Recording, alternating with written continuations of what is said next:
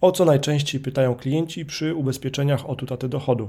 Cześć, nazywam się Marcin Kowalik, Ty słuchasz podcastu ubezpieczenia po ludzku.pl. Jeżeli szukasz pomocy w, w wyborze ubezpieczenia od utraty dochodu, to wejdź na ubezpieczeniapoludzku.pl.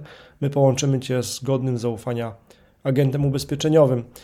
Klienci zainteresowani polisą od utraty dochodu pytają naszych doradców o specyficzne zagadnienia związane z ich życiem. Odpowiadamy na podstawie naszych doświadczeń, Odpowiedzi na te pytania mogą się różnić dla różnych towarzystw ubezpieczeniowych i produktów ubezpieczeniowych i zawsze warto sprawdzić ogólne warunki umowy przed podpisaniem umowy ubezpieczeniowej, aby się upewnić, że warunki ubezpieczenia odpowiadają naszym potrzebom.